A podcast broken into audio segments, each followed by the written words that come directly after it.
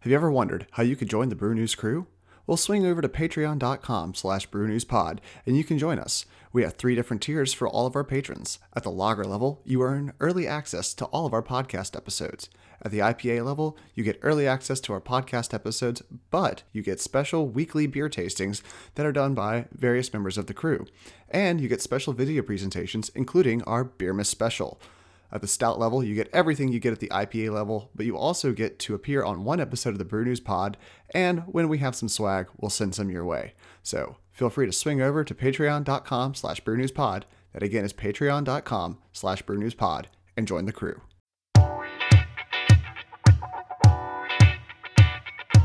Welcome to the Brew News Podcast, all the news that's fit to be brewed. I'm Andrew Jennings. And I'm Travis Matherly. Join us as we go a little bit deeper behind the breweries of your favorite beers and learn about new breweries from around the world.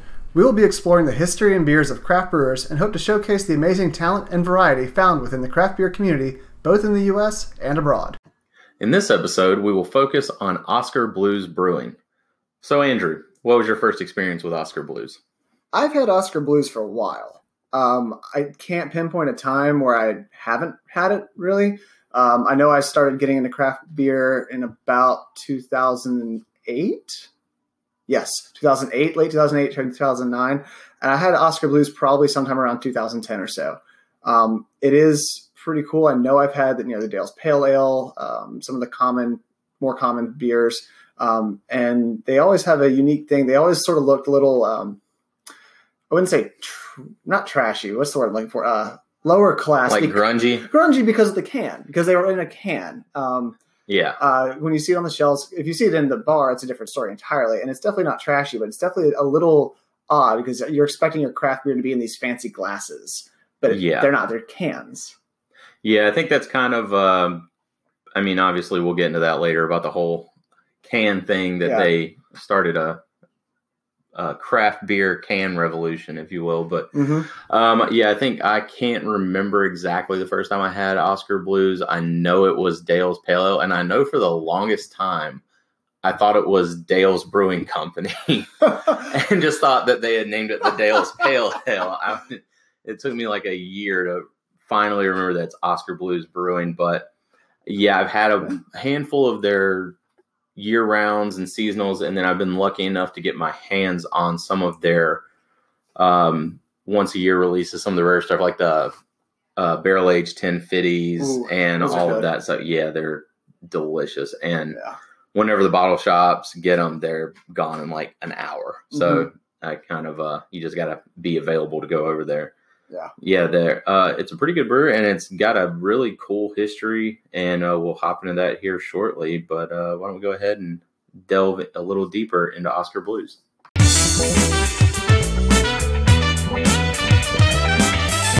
The history of Oskar Blues is actually not that old. Um, I was expecting it to be a bit older. It was founded in 1997. That still does make it a 21 years old. It can drink today. Drink yeah, it can drink this year. Oskar Blues is legal. but I was expecting it to be a lot older, uh, something like because uh, it is such a large brewery. I was expecting to be older, like Sam Adams or um, Sierra Nevada, which I know Sierra was starting in the '70s. Mm-hmm. So I was really expecting that to be a much older brewery. Um, it was founded by Dale Katechis or Cachus. We're not sure. Dale. It was founded by Dale. yeah, it was founded by Dale. The namesake of the company, Dale's Pale Ale. Mm-hmm. Um, Tim Matthews is their head brewer now. They began canning in 2002 with Dale's Pale Ale, and he started out by brewing it in the basement of the original restaurant. So it was Oskar Blues Brewing and Grill, okay. I believe, in Lyons. And so he started brewing in the basement of the brew pub. They label themselves as the original craft beer in a can. And there's a lot of debate with the craft beer community about can versus bottle versus what's better for the beer, what looks better. Yeah. People tend to equate canned beer with cheap stuff like that was my Bud, Miller, Coors, that kind of stuff.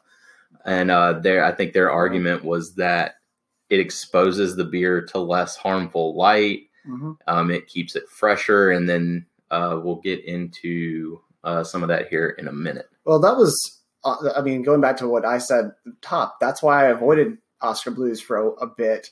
Um, it actually wasn't until I think there's another local brewery around us, Aviator in Fuquay Varina, Yeah. they exclusively do cans as well. I, I went to their brewery, did a little tour, and they explained why they do canning over bottling. And all of a sudden, all my thoughts about Oskar Blues turned on their heads. I'm like, you know what? That's fair. They're protecting the beer well. They're doing a good job with that. Um, they're keeping it safe.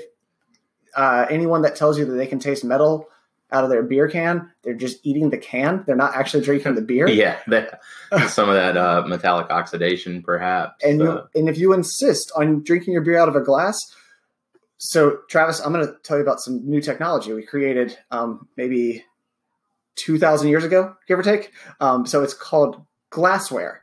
Um, Yeah. It's a, it's like a bowl type thing where you can pour your drinks into it from whatever vessel, and then you can drink it. Yeah, nobody's forcing you to drink it out of the can if you demand to have it in a glass. Oskar Blues has some breweries um, all across the country. They currently brew in Longmont, Colorado. They still have the original one in Lyons, Colorado as well. That's more of a brew pub farm situation for them these days. yeah, so the brewing takes place in Longmont. Then they're in our home state of North Carolina in Brevard, which is a town probably what twenty to thirty minutes outside of Asheville, something like that. yeah, like it's that. about 20 minutes outside. it's a of very Asheville. small mountain town, and Mhm. then they're also in Austin, Texas. Yeah. Um, a little history about uh, you know well about their size this year well i guess 2016 sorry they brewed about 200000 barrels um, that's a big step up compared to some of the breweries we've highlighted so far Yeah, that's that's a that's a jump in microbrewery. Uh, they also have a claim to fame, and I know a lot of our listeners will be familiar with this because it's in almost everywhere now. yeah Uh, Oskar Blues invented the crowler. They actually have a patent, I believe, I on the so. device that uh, does the crowling. So you have to purchase that technology. And if you get a crowler at your local brewery anywhere in the U.S. or abroad, thank Oskar Blues. Yeah. So if you don't know what a growler is we probably should start with that uh, it is a can growler uh, growlers of course are usually 64 ounce glass jugs that you fill up with beer from a uh, usually at a bar from a tap uh, crowlers are usually 32 ounces and they just look like giant cans Yeah, and there's a distinction to be made there. So growlers don't really last as long as crowlers. not at all Um, growlers, unless the place you're at has a system to pressurize it by injecting some CO2 in it, you really have to drink growlers quick. And that's kind of been, I think, why some people gravitate towards the growlers now because it's easier to drink 32 ounces of beer than it is to drink 64 unless you are specifically taking that growler to a party. says you I mean, they, yeah, true. Depends on what's in the crowler. um, so you know it's just like uh, they do make 32 ounce growlers Mhm. but at the same time it doesn't It doesn't a- seal well. it doesn't seal well sometimes and it holds i've had growlers leak and then i was forced to drink 32 ounces or of a uh, 13% beer one night Wait, did I join you for that one? Or was that another no, night? no that was me by myself Oh, yeah, I, I remember hearing about that. Yeah. Um, but growlers, I know will last a bit. I know um, for your bachelor party, actually, your da- your father-in-law bar- brought a pair of crowlers from our local brewery, one of our local breweries here. yeah We didn't drink them, so he came over to my house, yeah after the party once After everybody party. recovered and um, I mean, yeah, he just came right over. So this was about four days later, four or five days after he had gotten them poured originally, and they were still good. Um, yeah i mean it's i don't know there's something about the sound of cracking it too it's yeah. like cracking a can And these are, for all intents and purposes, they're sealable cans, um, but it's just like any uh, aluminum can. They fill it up, put a cap on it, and then it, they crank it down. Um, they mesh it and bend it and curl it. I guess I'm not back there watching the device work. Yeah. I, don't pretend to know the inner workings of a crowling machine. Yeah. Anyways, let's keep it moving. uh, Oskar Blues has also created a few other things. They've got B Stiff and Sons old fashioned sodas and spirits. Yep. OB Fooderies, which is their restaurants, and Hotbox Coffee Roasters, which plays a part in one of their annual release beers. It's a Mhm. seasonal called uh, Hotbox Coffee Porter. Yes. And I love that beer. that is a fantastic beer. Unfortunately, it's seasonal. and it releases as of the recording day of this episode. I think it's like two weeks out from being released. Eight four. Eight four. Yeah, so about two weeks.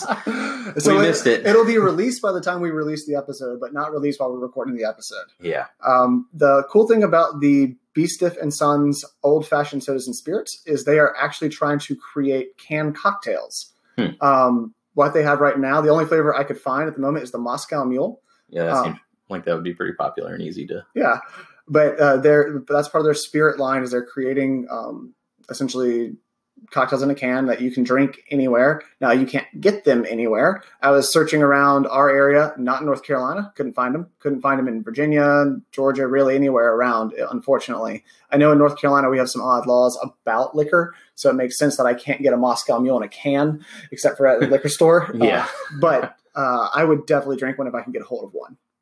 Yeah, and uh, just some other interesting facts about Oskar Blues. Uh, they are the 14th largest craft brewery as of 2015. Now they're the ninth largest, and I think we should take that time to go ahead and Talk about why. talk about why. Yeah, Yeah. why they're now the ninth largest. Why they jumped up uh, five places in Yeah. about three years. and we're talking a ton of uh, capacity there. So if you start looking for you know size of craft breweries in the U.S., you probably won't find Oskar Blues name. The Mhm. reason you won't find them is because they're part of a collective known as Canarchy. Um, I yes, we said can archy. Canarchy. As you're going to see, Oskar Blues cans plays a Uh, uh, an ever present role yeah. in everything that they do. Yes. Um, and that actually fits a lot of other things that they do is this whole counterculture. But Canarchy itself uh, was founded in 2015. Um, so right around the time they made that big jump in, in capacity, I'm putting that in quotes. Um, and it's partially funded by a group called the Fireman Capital Partners. However, Oskar Blues is the largest brewery in this group. Mhm. And this is a brewery group. Um, it includes uh, Perrin, Cigar City uh, out of Florida. I can't remember where Perrin's from. um, I'm not sure. I- I think it might be New York, but I'm not. It's I'm, either New York or it's Michigan. mhm. Um, Cigar City out of Florida. Squatters and Wasatch, Wasatch out of Utah. Deep Ellum. Oh, Deep Ellum is the um, that's the Michigan one.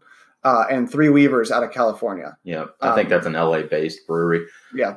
Uh, those last two, Deep Ellum and Three Weavers, were added to Canarchy uh, this year. Mhm. Um, and the goal, yet again, is to be the number one provider of American craft beer in a can. so as you would expect, all of these breweries can all of their beer. Uh, I think. Let's see here. We've got the statistic. They brewed as a collective 359,000 barrels in 2017, which included all 50 states and 17 countries. They have really good distribution. yeah, and that's um, I think we'll take that time to talk about what that means. So, the distribution thing we've touched on it in the Wicked Weed episode a little Mhm. bit about Craft Brewing Alliance, um, which is another one around here, and the idea of craft breweries sticking together to keep from selling out right. to larger corporations and being able to get their beer distributed everywhere and just to help each other in that sense of community that they've gotten. Yeah. Canarchy is um, of the ones of the main options you have. So you can either just get big enough that you can't get bought, a la Sierra, New Belgium, Sam Adams. You can um, be part of a group like the Craft Brewer, uh, Craft Beer Alliance (CBA), um, which is a little weird.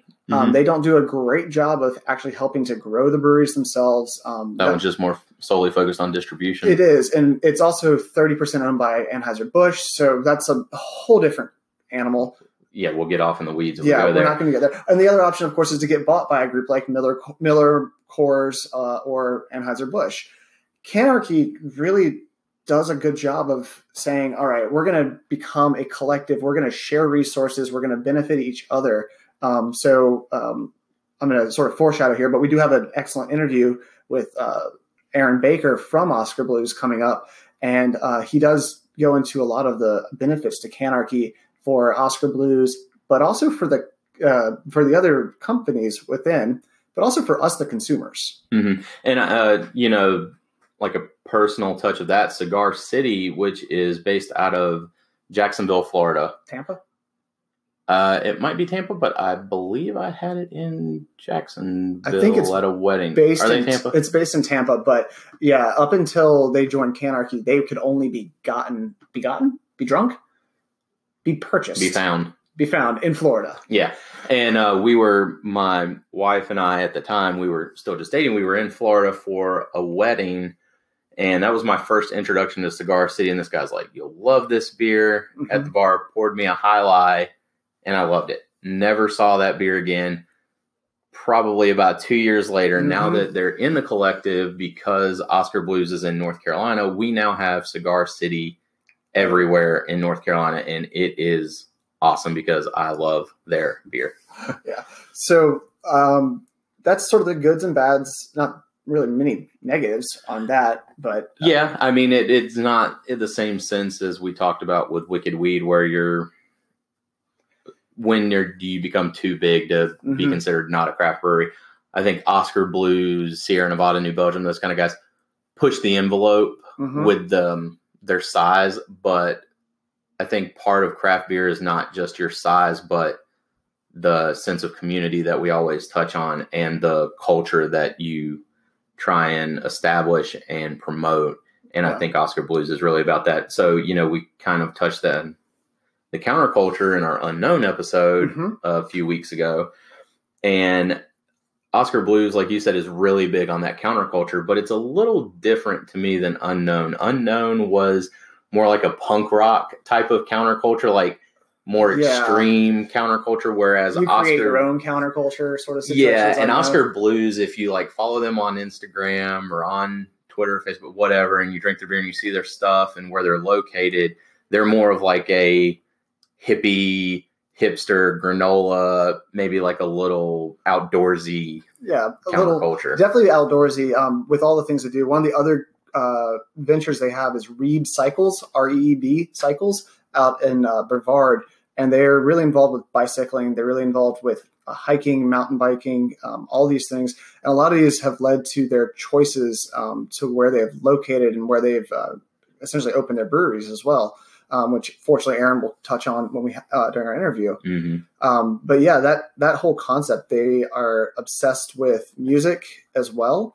Um, so Yeah. they have music at, um, at all their pa- bars. Not, I assume not all the time, but they're always trying to have live music.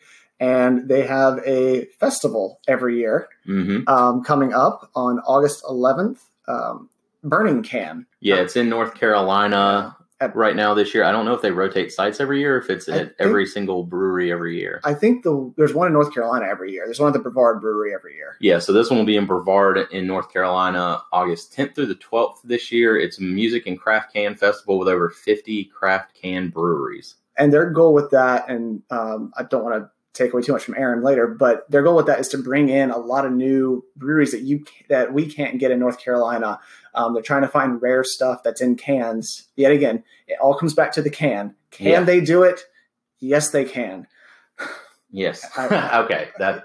Okay. Yeah. Yep. Okay. With the pun. So let's talk about what they put in those pa- cans. Yeah. Let's go ahead and touch on that. Some of their current year rounds and seasonals. Of course, obviously the flagship is the Dale's Pale Ale. They also have the Pinner, which is a throwback IPA. I don't know what makes it a throwback, but we can touch on that later. Touch on that later. Uh, they also carry the IPA, which is just IPA. Uh, Mama's Little Yellow Pills, which is a Pilsner, and Old Chub Scotch Ale. They also make Old Chub in a nitro can. I cannot find it hardly ever, but it It's good. I like it a lot better than the actual just original. It's Old Chub. so much smoother. It changes it a lot. Yeah. They um Their newest one's the burrito, Beerito Mexican Lager. Uh, they also have the G'Knight Imperial Red IPA, uh, Priscilla, which is I had actually never heard of before. yeah, and I haven't seen it lately, so that may or may not be out of production. I don't know how they rotate stuff in and out. Yeah, They have the Fugly or Fugly. It's a yuzu and ugly fruit IPA. Am I saying that right? I think it's fugly. Okay. Yeah, Is it called ugly fruit? yeah, it's ugly Okay. fruit. It's Okay, just making fruit. Mhm. Um, as Travis touched on before, the Hot Box Coffee Porter. Uh, Love it. It's coming out just a few days, man. Yeah, a couple of weeks, but with not tonight for us. uh, the Death by Coconut Irish Porter and the Ten FIDY Imperial Stout, and that rounds out their regular lineup. Yeah, and for the specials, they have a. They really don't do a lot of one-off really don't. releases, but what they really do that I love is, um, and we've talked about it already a little, is the barrel age series. So their Ten FIDY uh, Imperial Stout, they'll do variants of it. So they have Java aged Ten FIDY with coffee. They'll do a Jamaican version of that with like a Rasta design on the can. Okay. They do a bourbon barrel aged, uh, rum barrel aged Death by Coconut Mm. comes out every once in a while. And the uh, one that I've gotten, I got to try this, and I don't know if they'll ever make it again. A buddy of mine got his hands on a can um, that was part of the short-lived loyalty program, which uh, Aaron will get to in the interview. It was called Back the Fitty Up. It was a mixture of rum barrel death by coconut, Ten FIDY, berries, and I think there was bourbon in there as well. I mean, it was. I went to my Untappd just to write what I wrote about it, and I said it was a lot with a lot of things going on. It was really sweet, a lot of oak. The berries were shining through. It was like everything was fighting for space. Yeah. Um, and those all come in stovepipe cans, which is really cool too. So um, they're just kind of fun. All right. Well, um, I guess that's sort of that's really all we got. So yeah. So without further ado, let's go ahead and play our interview with Aaron from Oskar Blues. Unfortunately, I was unavailable for the interview, so you will just be getting to listen to Andrew for a little while. I'm sorry. Let's turn it over to Aaron. So I guess Aaron, could you first tell me a little bit about what you do with Oskar Blues? Sure. So I'm the uh, senior marketing manager here in North Carolina at our brewery here, and I also have a sort of secondary role uh, in charge of all of our Oskar Blues tap rooms across the country, which includes North Carolina, but also Austin, Texas, and Longmont, Colorado, and then uh, Boulder, Colorado as well. Cool. So how did you get into um, Oskar Blues in particular, but craft brewing in general? Yeah, so I um, I'm from Florida originally, but I went to college in Brevard, uh, where the brewery is now. So I was here actually b- before the brewery moved in, and when they moved here, I was into craft beer at the time, and saw definitely saw some opportunities to grow at, at uh, with Oskar Blues, and so I just started bothering the marketing manager at the time, actually via Twitter direct message until she uh, agreed to meet me for lunch and then uh, sort of made that connection and uh, brought got brought on originally just booking music in the tap room uh, part time and then started doing events and uh, sponsorships and just sort of took off from there. So I've been here five and a half years now. So um, I guess the first thing I'd like to know about Oskar Blues in general then would be um, when people visit or drink an Oskar Beers Blue, uh, Oskar Blues beer. Sorry. Um, Yeah. what's the one thing you want them to think about or to know or take away from that experience? Yeah, I think we're we're really a, a lifestyle company, and we always have been. I mean, the Dale's Pale Ale being the original craft beer in a can um, was really born out of Dale, our founder's love for, for mountain biking and, and getting after it, getting outside, and and um, going to concerts and live music, and anywhere you might you know enjoy a a, a good craft beer in a can rather than you know in, in any other um, package. So you know that's kind of from there we we sort of built the brewery on on that li- lifestyle, and uh, our tap rooms are all sort of centered around that lifestyle. We have, we all have live music. Um, we all have group mountain bike rides that lead from the tap rooms, and um, you know it's that it's that culture piece, and also you know just quality quality beer. Um, really great ingredients, and you know we have a, a big um, quality control lab here in Brevard and at all our locations. Um, that's you know kind of obsessed with making the best beer possible and and sourcing the best ingredients possible. So we put those kind of two things together: the lifestyle and the quality of the product, and um, that's kind of what we want people to take away every time they're cracking a can at home or, or having a pint with us here at the brewery. I know you guys have expanded a few times because uh, I believe what the original brewery was in Lyons, Colorado. Now you have a brewery in Longmont, um, and then you've also expanded to Austin and Ashboro. Uh, Ashboro, sorry, I work in Ashboro, Asheville. Um, Yep. So why did you guys choose to expand to um, Austin, Texas, and Nashville? Um, so Brevard, where, which is where our North Carolina yeah. brewery is, was a decision made in, in, 2012, and at that point we only had um, Lyons, the original brewery location, and then Longmont, Colorado. Uh, so two two sort of breweries in Colorado. And Dale and, and the rest of the leadership team started looking at how much beer we were shipping east of the Mississippi and uh, we also cold ship our beer, which is um, part of that quality uh, assurance piece. And uh, so shipping refrigerated trucks over long distances can get pretty expensive. So yeah. they started looking at options for expanding to an East Coast facility, and um, you know Dale's style is pretty pretty aggressive and just kind of wanting to get shit done, honestly. And so we didn't really have a, an extensive site selection process, and some breweries go through years of working with municipalities and trying to get tax breaks and you know things like that. We just kind of put our finger on the map, and the one one place that Dale had uh, visited to mountain bike and um, was right here in Brevard and, and Pisgah National Forest. So he kind of said, you know, if we're going to expand east, that's that's where I want the brewery to be. So, you know, when I visit, I at least know I'm going to be able to ride my mountain bike. And and he also recognized that the culture that grows out of mm-hmm. um, a company is really informed by where that that brewery or that company is located. So he he liked the small town vibe of Brevard. It reminded him of, of Lyons, Colorado, and and so um, that's where that's where the decision came from for North Carolina and Austin, Texas was really again like, it was kind of a culture decision. Uh, live music has always been a huge part of, of what Oskar Blues Brewery does. The original brew pub in, in Lyons, Colorado had a in the basement and still does to this day. And, and like I said, all of our tap rooms have live music.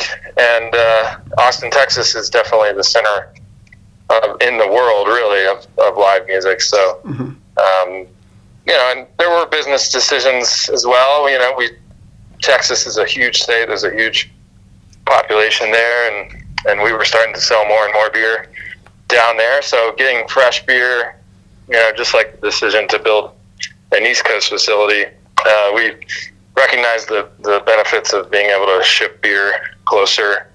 Um, to to the consumer, and so getting the freshest beer possible out there, and, and uh, so Austin uh, seemed like the best choice for all those reasons. I know of the uh, collectively call them the big three out in Nash, out Nashville area with um, Oskar Blues, Sierra, and Sierra Nevada, and uh, New Belgium. Oskar mm-hmm. Blues was definitely the first one to get out there. Um, so I didn't know if you guys were like a first mover in that situation because I know having been to both of those other breweries, a lot of times they talk about the location specifically, you know, the climate and the water and all of that. I think it's interesting that you guys made a decision more based on where you wanted to hang out. yeah, I mean, the water here is, is obviously great and, and matches pretty closely to to the original water that we were using in Colorado, but but it was much more of a, a sort of lifestyle decision and, and the sort of company culture that we wanted to bring with us, you know, from Colorado, but also the culture that was already here in Brevard in Western North Carolina that we we felt a strong connection to. So, um, and actually, of those of those other breweries, the the bigger breweries that are here, both of them actually announced before us that they were coming here, but they had a much longer process of getting up and going. We had a a very short site selection process of Dale really just making the, the decision and then um, moved into the, the brewery um, in September of 2012 is when we uh, closed on the property. We were brewing beer. Our first brew date was 12 12 12.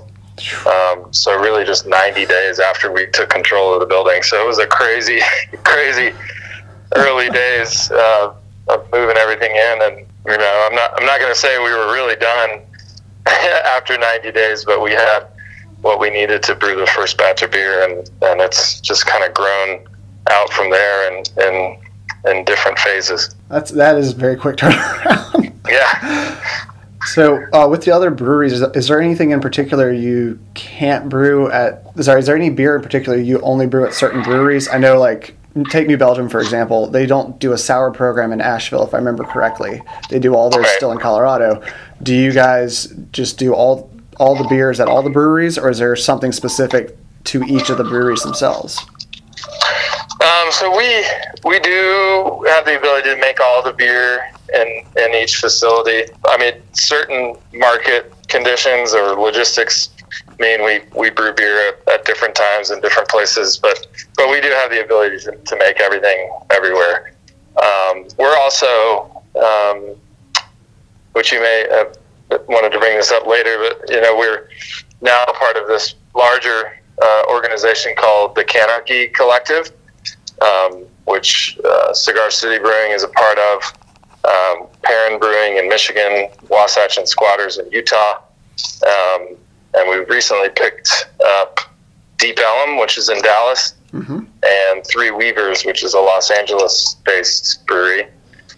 And so that collective um, is really a way for breweries to remain independent in a, in a market that where, you know, Anheuser-Busch and Miller and a lot of these huge uh, big beer corporations are starting to, to swipe up smaller craft breweries. And so our model is really, you know, let's let's be able to band together as craft breweries and, and stay independent, but also, you know, be able to share uh, best practices and, and learn from each other and, and uh, you know, obviously more practical business things like sharing uh, our distributor networks and and uh, buying power when it comes to to ingredients. Mm-hmm. Um, and so we're actually beginning to make some Cigar City beer here in Brevard as well, and that's that's another benefit to that Canarchy platform is we can we can brew beer closer to the consumer so that they're getting fresher beer, whether it's Oskar Blues beer or whether it's uh, Jai Alai from Cigar City or or um, any of the other Canarchy beers. So uh, that's that's definitely a, a, big part of what we've got going on right now, and and uh, the consumer doesn't really see a lot of that, but mm-hmm. I think what they should know is that you know we can we can get fresher beer from breweries that you may have always wanted. You know, like Cigar City was was pretty well known down in Florida, but they were you know 99% of their distribution was in Florida itself. So you know, moving to partnering with Oskar Blues and the other breweries within Canarchy, they're able to get their beer out to to people that have always wanted it, and, and it's super fresh and, and good stuff. So yeah, um, yeah, that's part of what we've got going on in Brevard right now too. Okay, yeah, actually, I was going to ask that because I know um, I've done some research at the on the Craft Brewers Alliance, which is mm-hmm. what Kona and uh. Red Hook and a couple others. Um, and I was wondering if you guys were following more of that model, where, um, but except sounds like you guys are doing more in terms of sharing resources as opposed to um, doing anything else. So I think that's very beneficial to the consumer, to me, the, the casual beer drinker. yeah, I mean, I think my impression of, of uh, CBA was more that they were on the distributor side and mm-hmm. sort of on the sales side. They were they were collaborating, but it was somewhat limited to that. So we're we're definitely. I mean, it's like the ultimate collaboration. What we're doing now. That you know, it's not just brewing a single beer together like breweries do a lot of times, but we're really digging in and, and sharing, you know, lab resources so we can get the our QC programs, you know, as good as they can possibly get, mm-hmm. and um, you know, brewing practices and and all those types of things to, to really make sure that the beer that we're getting out there to the to the beer drinker is is uh, the best possible beer that we can make. With that said, are you guys going to be doing any collaborations with the other um, breweries in Canarchy that will be available? Yeah, so we've already done a few. Um, we're planning on on on more for sure, um, and uh, we're excited. You know, it just opens up a ton of possibilities when uh, when you're working so closely with other breweries and nothing that I can spill the beans on quite yet, but we've definitely got some stuff planned for uh, for later this year that I think people will be really excited about. So we were when we were looking into Oskar Blues, um, we found something about like a loyalty club. Do you guys? Could you expand on that at all? Yeah, so we we, we don't actually currently have a, a uh, rare beer club. We did have one about a year ago, um, and we're in, in the process of, of revamping it and and working on it. Cigar City actually has an amazing rare beer club called um, El Catador, uh, which we have collaborated with them on to bring to Colorado. Mm-hmm. Uh, so people in Colorado can actually pick up their beers from the El Catador Club at our tap rooms in Colorado, and and so we're looking to sort of expand on on that particular club, but also um, looking into how Oskar Blues can bring um, some of the more rare beers that people are, are hungry for. I hope we can get that off the ground in, in 2019. So we're we're behind the scenes, kind of working on all that stuff right now. Awesome. That sounds great. um, I guess a question about your brewing itself. Um, yeah. Is there any specific imp- inspiration that your brewmasters or your uh, your brew team or flavor masters do when they're trying to develop new things? What inspiration they draw upon? Yeah, I mean Tim Tim Matthews is our head brewer. Um, he's based in, in Colorado, but he does a ton of traveling. Um, and I think Tim would probably say that you know ingredients are where where everything starts uh, for him with beer, uh, sourcing the best ingredients and and getting you know the right malt and the right hops and the right yeast together uh, to make the best beer. And we've done a lot of that recently. Our, our IPA exclusively uses Southern Hemisphere hops, mm-hmm. Australian hops, which have a completely different flavor profile than, than uh, the hops that I think the typical American IPA has. Um, a, lot, a lot juicier, a lot of that sort of tropical fruit flavors as opposed to sort of piney, citrusy flavors of, uh, of uh, you know, West Coast IPAs and things like that. So Tim is constantly on the on the lookout and taking trips to to Europe and, and all over the world to kind of source the best stuff possible and, and, really take inspiration from that. Bottom line, I mean, Tim Tim Matthews, our head brewer, really starts starts from the ingredients and, and the flavor profiles he's getting off of, of those things and and that kind of inspires the beer that, that becomes the next the next Oskar Blues beer. Well, speaking of the next ox, Oskar Blues beer, is there anything that you can share that might be coming down the pipe in terms of what you'll be distributing next beyond what you currently have? So we do have um, Hotbox Coffee Porter, which is something we've done a, a little bit, but I think it's going to be getting out there more and more. It will be released on August 4th um, at all our tap rooms, and that beer will be distributed um, nationally. And it sounds like that that beer has been sort of a limited release in the past, and it's going to become more readily available. So that's probably the one I would point to. I think we've we're just in the process of looking at, at 2019 and, and what we might be releasing next year, and um, we've got some pretty exciting things coming. Um, but nothing I can talk about yet. and then, uh, sorry about that, but um, you know, Ten FIDY uh, Imperial Stout is is always sort of a classic that people look to, and that that's getting ready to come out as well at the uh, uh, beginning of September. And Death by Coconut as well, which is sort of a cult favorite, will be coming back in October. So those are those are the ones I can speak to right now. But we uh, we've got a lot of uh, cool kind of trial beers coming through the tap rooms right now, which they're working on in Lyons. That's part of the benefit of, of still having that original location in Lyons is we can play around with some stuff and, and release it in the tap rooms and see how it does and what the response is from the beer drinker. Mm-hmm. And then those things, you know, can blow up in a year's time, be be nationally distributed beers. If you're near an Oskar Blues tap room, I would say stop in and see what's on the specialty list because that stuff is uh, is often what becomes you know distributed um, for the next uh, sales season. So it's a good way to get a good little preview.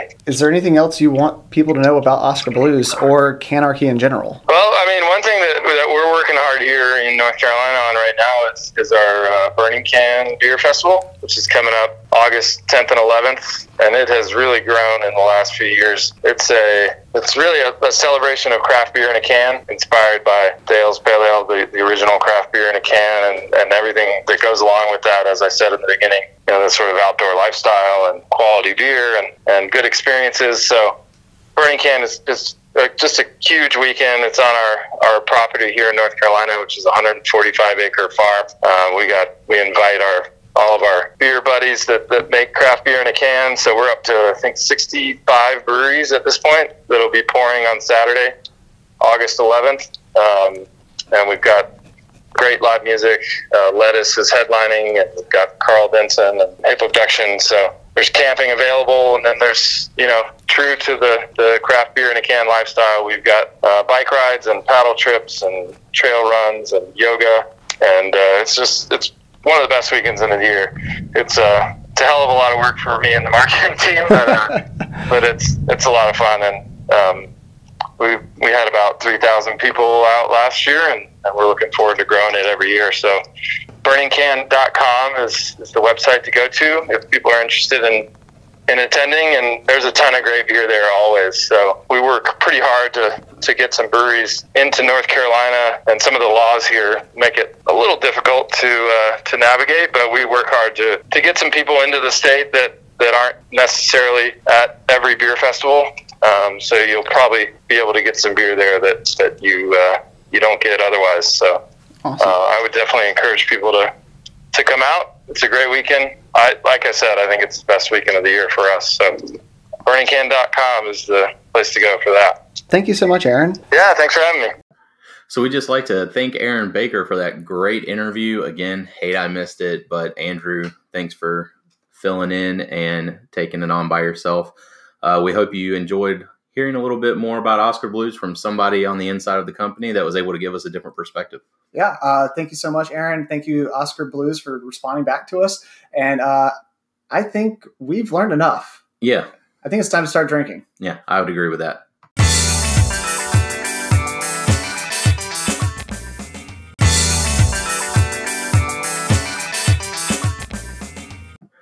Our first beer tonight is going to be Mama's Little Yellow Pills. This is a German, I'm sorry, Czech Pilsner. Can't make that mistake. Check yourself. Yeah, better check yourself before you wreck yourself. It is four point four point seven. I can't stop. I can't stop laughing now. Four point seven percent alcohol by volume, thirty five IBUs. It is a Bavaria slash Bohemia pills. Which I find interesting that they also call it a Czech Pilsner because Bavaria is southern Germany. See, so I was right. Well, yes. Uh, Bohemia, though, it does include that section um, south of Germany into Czech Republic. Um, both are known for their lighter, mm-hmm. maltier beers. Yeah, and this is, uh, as you say, malty. On the nose, this is definitely malty. It's got honey malt, Saaz, and Aramis hops, and it is fermented cool with German yeast. So that's standard of most pilsners or most um, uh, lagers is to be fermented cool. Uh, they, by nature, the yeast prefer a little cooler temperature. They take about twice as long to ferment as ales. That's why so many brewers use ales as opposed to lagers.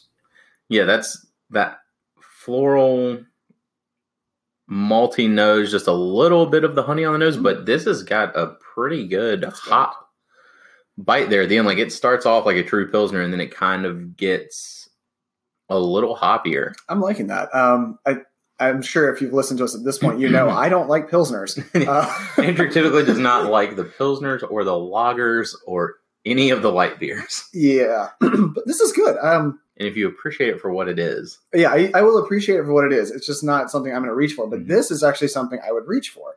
Um, it's like Travis said, it's got a nice hot build to it, um, which balances well with the. Uh, I don't really get the honey malt, but I do get the, the Czech malt. I do get some of the honey. There's a there's a slight lingering sweetness to it. If you really just like said, once that hot initial mm. hot yeah. bite goes away, and it's not really like when I say hot bite, it's not like an IPA hot bite, but it no. definitely is just like a quick bitterness. It prevents like um, the reason why I don't usually like pilsners is because that sweetness sits on my the back end. Uh, that sweetness just sits on my tongue. I don't care for that. Uh, the hop, like you're saying, it just sort of cleans that up. That that bitterness just sort of cleans up that uh, that sweet palate.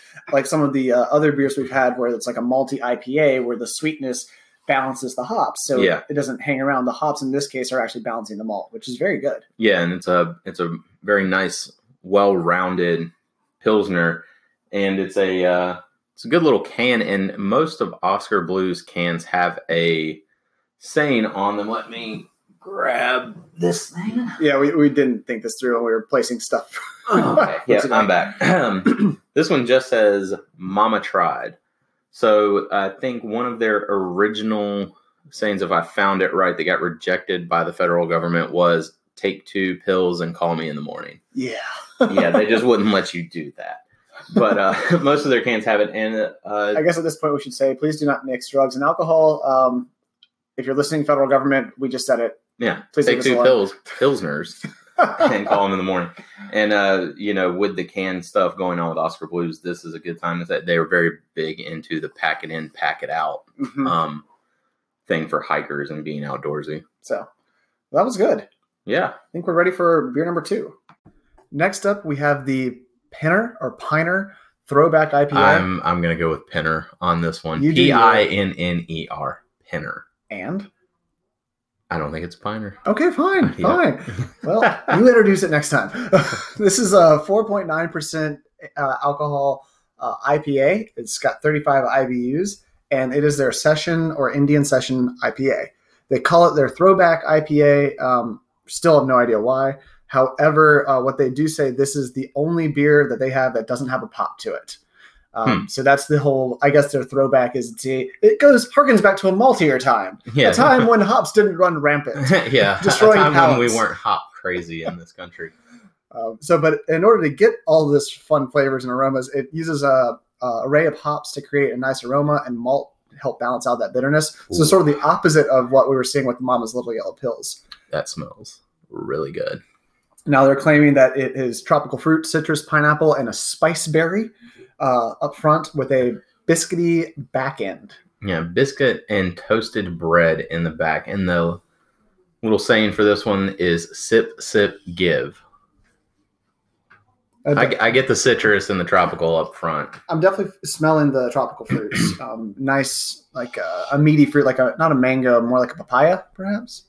Yeah, something. You know, I just say fruits and see if I get it right. See, I mean, I, I mean, shove a papaya in my face. I couldn't tell you what it smelled like, but um, most of the time, I think when you people think of tropical fruits in their IPAs, they think of guava, mm-hmm. mango, pineapple, um, sometimes passion fruit, that yeah. kind of stuff. This is good. It's a nice little tropical IPA. Um, I don't get a ton of the citrus, but I, ooh, that pineapple just came through on that back end. I, am not getting that biscuit, but I got pineapple. Mm-hmm. There's a the spice berry, I don't really get that as much, but yeah, once that What's a spice berry? I, I have no idea, but I expect it to be spicy. I expected a little bit of a peppery bite to it, and I really didn't get it. Um, the biscuit and buttered bread thing, like I really get like buttered bread, like that. Hmm. Without sounding disgusting, that creamy mouthfeel from like if you eat a piece of butter that's still melting on some toast it's like how it coats your tongue, how yeah. the fat and the butter can coat your tongue and your mouth. That's kind of, I mean, they're exactly right on that. Hmm. Uh, yeah, I'm not getting it. Uh, I'm definitely feeling more tropical fruits, um, like a, a thicker IPA. I've had I've had a few something like this before. Um, I'm liking it. Uh, definitely good. Yeah, this is a uh, for a session. It's, I mean, sessions are lower alcohol and not as bitter for the most part. This yeah. is, I mean, this is less bitter than Hop Job. Yeah, well, every, uh, almost every session we'll ever have is less bitter than Hop, hop Job. Yeah, for real. I mean, this is the same IBUs as their Pilsner, so mm-hmm. that gives you any indication. Yeah, um, what their Pilsner. Very, very clear. Yeah, it's a nice little golden hue to it. I really am enjoying this pil- uh, not Pilsner, IPA. IPA. That was good. I guess let's get ready for our next beer. Our third beer is Oskar Blues flagship beer, Dale's Pale Ale. This is clocking in at 6.5% ABV at 65 IBU, so it's a pretty bitter pale ale. Pushing IPA status. yeah. This, what they call the original craft beer in a can, is also the first beer they ever brewed. Uh, this beer started as a joke, or the founder Dale, insert last name that we can't pronounce yeah, correctly. We feel bad. Yeah, we, we feel terrible used to make it in a bathtub, and according to him, it was awful. Yeah, so everyone it, that joke was when he was starting home brewing that you know, people just wanted his pale ale because it was just so bad, or um, they didn't know what it was going to taste like. Um, I did see a nice interview with him, and he was talking about it. Uh, clearly, he's got that fixed. It's not bad at all anymore. Yeah, I mean, if you if you don't know Oskar Blues, you've probably seen Dale's Pale in a can somewhere. And you thought it was a brewery called Dale. Yeah, true. I'm not look. I'm not blaming you. I did the same thing for. it was like know, it's like oh yeah, that Dale's Brewing Company. Because you don't see Oskar Blues on the can easily. It's there. It's silver. It fades into the background, but Dale's Pale Ale is right front and center. Mm-hmm. You can't miss that. Red, white, and blue. Mm-hmm. It's a good. Uh, it's a patriotic beer. Yeah, this is. Uh, it doesn't smell Mm-mm. overly hoppy like it's going to be 65. Yeah. So I didn't get anything on the nose. Um, I think it's balanced well. I don't get any anything crazy. A little citrusy, but that's about it. Yeah, I really don't pick up a lot on the nose. It's fairly fairly neutral mm-hmm. smelling like it's a good beer. You maybe smell just a hint of malt, but at 65 IBUs, I honestly expected it to smell bitter or smell more IPA ish, and it's right. really not. In that taste, it's like you're talking about is it is a little hoppy, a little floral, like that mm-hmm. citrusy mm-hmm. and floral notes, but there's a good amount of malt in there too. Like this is a where sometimes I think you know we expect. I think we had it with Brewprint where it was a hoppier pale ale, right? And where or maltier pale ale, yeah. Some of them we've had, and I maybe this is like the polar opposite of what I expected Mama's Little Yellow Pills to be. Mm-hmm. This is kind of what I expected the Pilsner to be a little more like. This is probably maltier and a little thicker mm-hmm. than the Pilsner, but it's not nearly as hoppy. Like that hop bitterness doesn't just like stick out to you as much. Yeah, that, it's nice. It, I can see why it's a flagship beer. Um, it's definitely. Uh, I know people probably don't like it if I when if when I use this phrase, but it's unoffensive. So you're not going to make anyone mad by offering them this beer. Um, it's good. It's an agreeable beer. Yes. There you go. Which is unoffensive. I, no, fine. But no, I mean, like this is one of uh, Dale's Pale Ale. My father-in-law, yeah, is real big into Dale's Pale Ale, so he's a lot of times he's always got some in the fridge, or he loves buying the box mix twelve pack or that includes yours. the yeah, or steals mine. Um, honestly, I don't keep a lot of Oskar Blues in the fridge, but I mean, I like their mixed twelve packs. Yeah. And, um, another buddy of ours typically keeps some Oskar Blues hanging around somewhere. But this is good. Good yeah. little flagship beer. Okay, let's go ahead and move on to beer number four. Our next beer is the Dale's, uh, not Dale, sorry. Ah, the see, you yeah, did it. There, I you did, it. I knew I'd do it. But it the is, Dale's Brewing IPA. No. Is, it is Dale's IPA, but it's just called IPA. Yep, this is literally Oskar Blues IPA. IPA. Uh, it's 6.4 uh, percent alcohol, 70 IBUs. Uh, the straight strain, it's the Blue Dream IPA. It comes yeah. in a nice blue can. Yeah, it's a very, uh, very blue can. Yeah. It says to each their own till we go home. So this is actually fun because it is pure Southern Hemisphere hops. Um, they also use Southern Hemisphere barley and they use red wheat. Um, just like Aaron said, you know, this is a Southern Hemisphere IPA, which was very odd when it came out. It's yeah. still not as common as you'd expect. I know Sierra Nevada every year does like a southern an upside down series where they get their hops from mm-hmm. uh, Australia. Um, but what we mean by Southern Hemisphere hops, we need, mean Enigma, Vic Secret, Ella, and Galaxy. So these are typically from New Zealand, Australia, mm-hmm. that kind of stuff. I think Vic Secret and Galaxy more so Galaxy. Galaxy, yeah, has become a very big go-to hop now in North America. Vic Secret, you see, uh, Vic Secret in a lot of beers, but you also see single hop variant beers that have Vic Secret or Galaxy in them. Enigma and Ella, I'm not really sure. I've heard of Ella before. I, have seen Enigma, Enigma. sounds familiar, but I can't uh, say anything about it. I've had some things with Enigma. I couldn't tell you what it tastes like or what the palate is um, as regular viewers of our listeners on the podcast know, I can't tell you what anything smells or tastes like. yeah. but uh, this does have a nice aroma. I like that. I like the smell. Yeah, they describe it as having a juicy and sweet aroma, which I would say is characteristically correct. Mm-hmm. Um, it is just juicy, sweet, sm- sweet smelling. Um, it's supposed to have flavors of passion fruit, raspberries, pineapple, and citrus. Um, it says smash a blue Ferrigno and it'll smash back. Okay, that God. See, we're just getting into the pun heavy breweries. Apparently, we need to do more pun heavy breweries. I like pun breweries. Um, in case you're curious, Blue Ferrigno. Um, Yeah, it's Lou Lou Ferrigno yeah. from. It's punny. God, he was the Incredible Hulk on TV. For anybody under the age Yeah. of 50. We're under the age of fifty. Yeah, exactly. Well, yeah. Who aren't comic book fans. Oh, fair enough. Fair enough. Hmm. I do get when I taste it. You know, I get some of that fruit. I definitely get that citrus. Um, I don't know if it's the passion fruit blending with the pineapple because I can't discern the two, but I can definitely get fruits besides citrus in there. Yeah, you kind of. I'm getting the citrus. That pineapple is pretty strong, um, and I and I don't know which hop that is. If it's Galaxy or Vic Secret that does pineapple I don't as know. one of the flavor profiles. the aroma profile reminds me a lot of the Galaxy IPAs I've had in the past. Mm-hmm. So I don't know. We don't know their process. We don't know when they're adding the hops because when you add your hop impacts what you actually get on the palate, hmm on the nose, the aroma. So they could just be adding Galaxy late just to get that aroma. Yeah, I think the passion fruit may be more of a front end flavor if that dissipates. It's just really heavily pineapple and citrus for me. I Yeah. don't pick up on the raspberry, Not at all. which is an interesting flavor that I would not normally associate as being in there with passion fruit, citrus, and pineapple. Yeah, it does seem like an odd flavor. That would, when I think raspberry now, I instantly go to Tangled, uh, the Oh, the Tangled Vine. yeah, the thousand or the, Oh, the uh, berry rosé from oh Foothills. Oh gosh, yeah, that was a like a a ro- like a raspberry uh, Uh, framboise. Yeah, Yeah, yeah, framboise is raspberry. I know. That was Uh, a raspberry raspberry. oh, raspberry, raspberry. Hmm.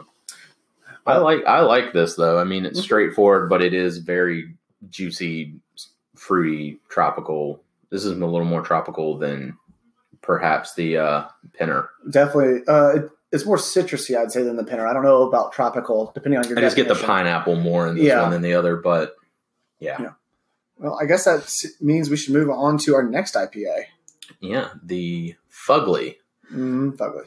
Fugly is uh, an IPA that they brew with yuzu and ugly fruit. Is 5.8% alcohol, 60 IBUs. It's an American IPA. It has blueberry and tangerine notes from Mosaic hops. It is inspired by a yuzu brew that they made with some Japanese brewing friends. Well, I like the smell already. Uh, the mosaic uh, does bring out a fantastic. Uh, the tangerine is there. I'm not sure about the blueberry, um, but I definitely can smell the tangerine. Uh, I l- Mhm. I'm liking what I've got so far. Yeah, and this um yuzu, while I'm not exactly sure what if you laid a yuzu fruit in front of me, I wouldn't be able to say that's yuzu.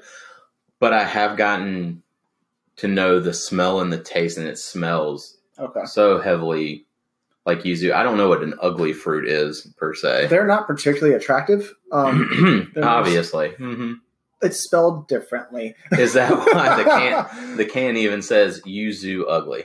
Y- yes, I mean they're they're just trying to make fun puns. Yet again, we're we're, we're doing pu- we've got a pun brewery today. So an ugly fruit is um, similar to like a grapefruit, but like really wrinkly. Like the skin is three sizes too large. Um, Oh, so, it's like a Shar-Pei version of a grapefruit.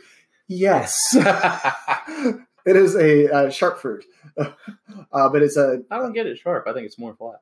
Oh.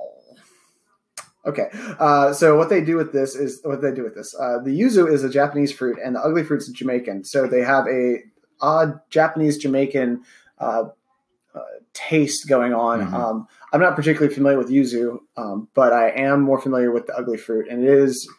I definitely get the citrus and that kind of uh, flavor profile. Yeah, I do get tasting it. I get the blueberry just a little bit, but it is mostly tangerine. It's more like a rind, like on a tangerine. Uh, is pretty interesting. So, like, fun fact on vacation, um, when my wife and I were in Quebec recently, La di da, sir. Yeah. Quebec. we ended up at this hole in the wall Japanese ramen restaurant, and it was fantastic. Hmm. But they had a Sapporo beer that they called Yuzu Sapporo, and I was like, oh, this is some Sapporo variant that I didn't know existed that I can't get at home, so I ordered it. No, they poured a Sapporo in a glass and then had yuzu fruit in a bottle that they make like cocktails and stuff with, and they mixed it into the Sapporo, but it was insane, and I would drink like ten of those Oh, in a sitting because uh, we had just gone hiking and it was extremely hot outside, so it was perfect. But Yeah. yuzu has quickly become a favorite fruit of mine. fair enough. I think I like this more than the Dales. Um, probably more than the Piner, Pinner, Piner, whatever, Pinner. as well. I'm going with what I know. Uh, but it's definitely such a different profile from their regular IPA that it. I think it's a unique experience. yeah, this is uh this is refreshing Mm-hmm. and different. It's not your where the IPA was citrus and tropical fruits and pineapple and stuff that you're used to seeing in an IPA. This is a nice change of pace in an IPA. So I'm going back and forth between them. Uh, yes, very different flavors. I like them both. I like them both, but I think the the fugly is just a nice, a fun little change in pace. Well, I I guess it's time we uh, crank it up a notch in terms of alcohol. Yeah, let's get a let's get a little wee heavy in here. All right. Our second to last beer is the Old Chub Scotch Ale.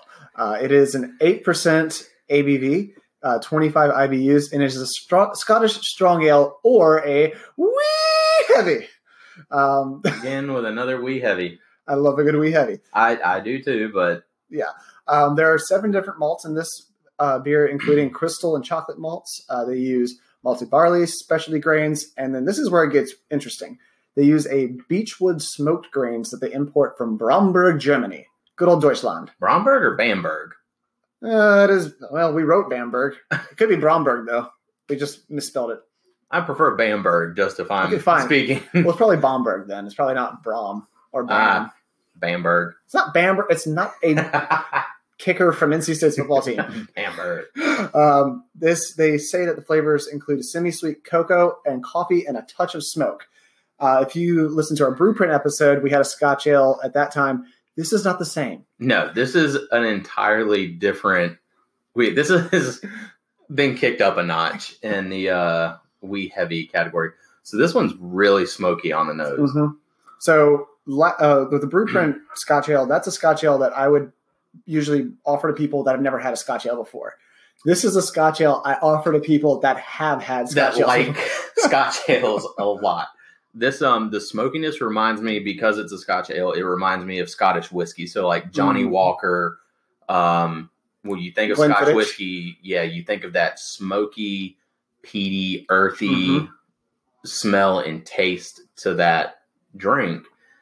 Um, a lot of times with whiskeys because they actually smoke it with dirt and Right. and turf. But this is uh the smoked grain that they use is really I mean, I would be surprised if they did smoke it with peat like Scotch whiskey over there, but They I'm might. not sure. Um, but this is good. It's also a bit bitier. Um, that's why they have that nitro version, which it makes smooths Mm-hmm. everything out. Yeah, so wow. I haven't had that in a while. it, it's been a minute since I've, me and the old chub have hung out. Um, so this the tagline for this one it's a virtual planetoid, uh, kind of like Sputnik, um, and so it's a rather good. To me, at least, it's a very good beer.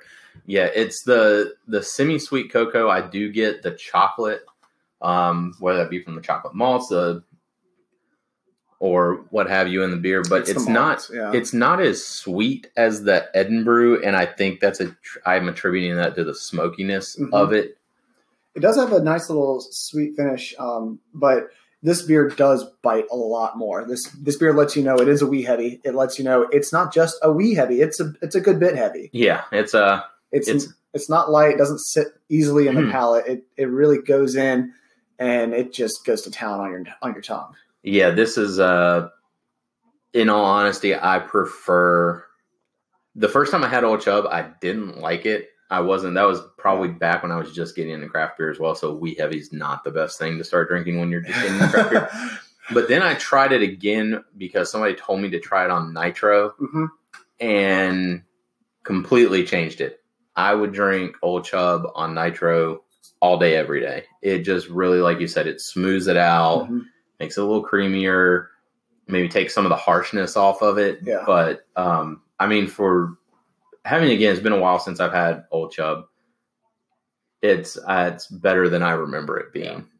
Yeah, and it, it'll attack your palate, which is Yeah. fine. I like things that, that bite me in the face. Well, yeah, you've got to have that stuff for your palate. Um, Look, if it's not Andrew just wants to be assaulted by his it's beers. punching me in the face is not doing his job. Subtlety be damned. Well, Mm. I guess that was good. So I guess we got one more tonight. Yeah, the next and final beer in our tasting tonight is the Death by Coconut. So this is a 6.5% ABV, 25 IBU coconut porter. Uh, surprisingly, when I was researching this one, I didn't realize that it is a collab beer with Shamrock Brewing Company. It is released once a year. Uh, it is a semi-sweet porter with dark chocolate and extra dark caramel malt. The tagline for this one is "Pass Dash Hit." So, uh, as he, as Aaron mentioned, that this has actually not come out yet this year. Um, so we are drinking a 2017 uh, Death by Coconut. Yeah, I think uh, one of our local bottle shops. I was walking through it trying to find some more Oskar Blues beers, and I saw the Death by Coconut. I was like, I know it comes out in the winter, Mhm. but uh, Comes out in October. comes out in October, so this has been sitting on the shelf for a minute. hey, but you know what? Uh, you pick it up, and all you smell is coconut. Yeah, and it's a porter, so it can sit on the shelves for a while and be fine. It's Fair not enough. like a hazy IPA that needs to be Wait, drinking pretty these quickly. IPAs can sit on the shelf? No, I was gonna say, who lets them? I mean, monsters. I was, yeah, I was gonna say mine don't. Mine, mine sit, sit in the fridge for about a, a, a week, maybe tops. Yeah, holy crap. Yeah, that's a lot of coconut. And I've had this one before. But disclaimer, I'm not a huge coconut fan. Actually, I fairly despise coconut. Mm. Um, it's an almond joy. That's what it yeah, is. it it Mhm. smells like German chocolate Mhm. cake, where you have yeah, yeah, yeah. the coconut on the outside. What is that? Um, German chocolate cake. Yeah, yeah, yeah. Are you talking about Schwarz, Schwarzwald cake, Black Forest cake, yeah, except without the cherries in without it. the cherries? right? Yeah, Yeah, but this is like a chocolate coconut. the cake. Schwarz, uh, Black Forest cake is uh, just uh, cherries and chocolate. Mm, Yeah, there you this is just German chocolate cake with the coconut on it. Um, when I taste it, uh, it just it's just like an almond joy, just a little light on the chocolate. It's like you took an almond joy, you still get a little of that nuttiness to it, which is why I'm going with almond joy, not mounds. Um, because mounds don't have nuts. um, and but yeah, it's got a, that nice dark chocolate, and then a little bit of the Mhm. coconut, and then I'm picking up a little almond there, but I don't think that's the intent. No, I think, I mean, honestly, for as much as I dislike coconut and as much as it smells like straight coconut, Mm-hmm. I actually do like Death by Coconut. The coconut is really more muted on the palate than Mhm. you would expect it to be. It kind of lingers a little bit, so it's not my favorite, but the chocolate sticks around and then it's it's that almondy there's almost like a coffee tone to it at Mhm. the end, like a a little bit of smoky coffee, That's- like roasty flavor. sort of what I expect from my porters because Mhm. this is still a porter. It's dark like a stout. It's thick like a stout, but it's not a stout. no, Um, it's definitely still a porter. Yeah, and you can tell because it's not like we've noted before in other episodes with porters and stouts. The porter tends to be a little thinner. Yeah. You can tell it's got a little bit more carbonation. It's not as thick. It doesn't coat the inside of your mouth as much. Right. But I mean, I I love porters Yeah. as well as stouts. And this one, while I wouldn't drink a sixer of it, I'll drink a Death by Coconut Yeah. for the most part. And I think, you know, for having said that this beer is a 2017 that came out in October, that was, oh, you know, nine months ago. Yeah. Yeah. Um, it's held up very well. Yeah. It's done a good job. So, Travis, what do you think about Oskar Blues now? Same thing I thought about him before. I like Oskar Blues. I've never had a chance to go up to the brewery in Brevard when we go to Asheville. It's kind of Yeah. hard to carve out the time to drive an hour round trip to some of the breweries. But uh, next time we go up there, I got to go visit because I've been to the other big ones. Mhm. Their beers are good. I like the counterculture thing, similar to Unknown that they promote. Their beers are really good, solid beers, and then they're a little different. Yeah, they're well made. They're a little different. Um, the Mama Little Mama Mama's Little Yellow Pills. Um, I'm just call it Pilsner. Uh, the Pilsner is um, different enough from normal Pilsner, and the Pale Ale is different from what you would expect from a normal Pale Ale. Mhm. Um, they just create a very unique flavors to them. Uh, the beers are good. I love that they're unlike Unknown. Unknown is trying to be nebulous and trying to be confusing with their culture, their counterculture, but they want you to define your counterculture. Whereas Oskar Blues sort of has defined what they mean by this is a lifestyle. Like Aaron said, this is Oskar Blues is a beer company, but they are a lifestyle too. Yeah, they really encourage you to get outside. Anybody who's familiar with uh, Ball, the can and production company, it's on their cans. Every Oh. single one of them is a Ball can, and again with the pack it in, pack it out. It's just. Yeah. I, and the thing I like about the canning aspect, aside from the discussion of, you know, beer being whether it's better for the beer or not, is the can is more versatile. Like you can take the can Mhm. camping. I can take it in my hiking pack. I can pack it on a camping trip, crush it, take them and get rid of them. Right. You can take it places where they don't, you know, a lot of pools don't necessarily allow glassware outside the pool cans, and it's one of the better canned craft beers. It's the OG canned craft beer. Uh, yeah, I just I I like Oskar Blues. Yeah. And uh, I- like uh, right before, well, I guess right after this podcast airs, uh, Burning Can will be happening in Brevard, North Carolina. So if you are in Brevard and you want to head down, or near Brevard, or you know within a couple hours, head down to uh, Brevard to the Oskar Blues Brewing and go see Burning Can. Yeah, they have passes. I think I read on their website for the whole weekend or just for the day. They get you in one day to see the music, eat the food, and drink the beer. drink the beer. And they do have, uh, Aaron said, about 60 different breweries that they've got planned up. And these are unique canned beers from across the country that, you know, people, at least in our area, don't normally get, Yeah, so as well as Oskar Blues beer. yeah, I think that about wraps it up. Just uh, you know, a, again, a big thank you to Aaron Baker for taking the time to talk to us and Mm-hmm. give us a little more information. We appreciate the uh, the notoriety from the companies to talk to us and uh, get the word out there on the pod. And to uh, I know we're not a conglomerate yet, so it, it makes us feel better that they take the time to talk to the little guy. Yeah. So uh, thank you again, Aaron. And I get you some Oskar Blues. Yeah, Go to a brewery. Enjoy yourself some cans. And don't be afraid of craft beer in a can. There's no reason to be afraid of that. yeah. Long live the can. Long live the can. Thank you for listening to this week's Brew News. If you enjoyed the show, please take a moment to subscribe and give us a rating in whichever app you found us on. We value your feedback, and it also helps the show reach more viewers. If you have any thoughts or suggestions for future breweries, or are with a brewery and like to join us, feel free to tweet at or follow us on Twitter at brew underscore news. On Untappd, Travis is Mathernuts, and Andrew is Tuba Steve. We're on Instagram at BrewNewsPod, and you can visit our website, brewnewspod.com, where we will post our tasting and episode notes. You can also find us on Apple Podcasts, Google Play, Anchor, Spotify, or whichever podcast platform you use. Thanks for listening, and we'll be back next week to look at another exciting brewery. Cheers.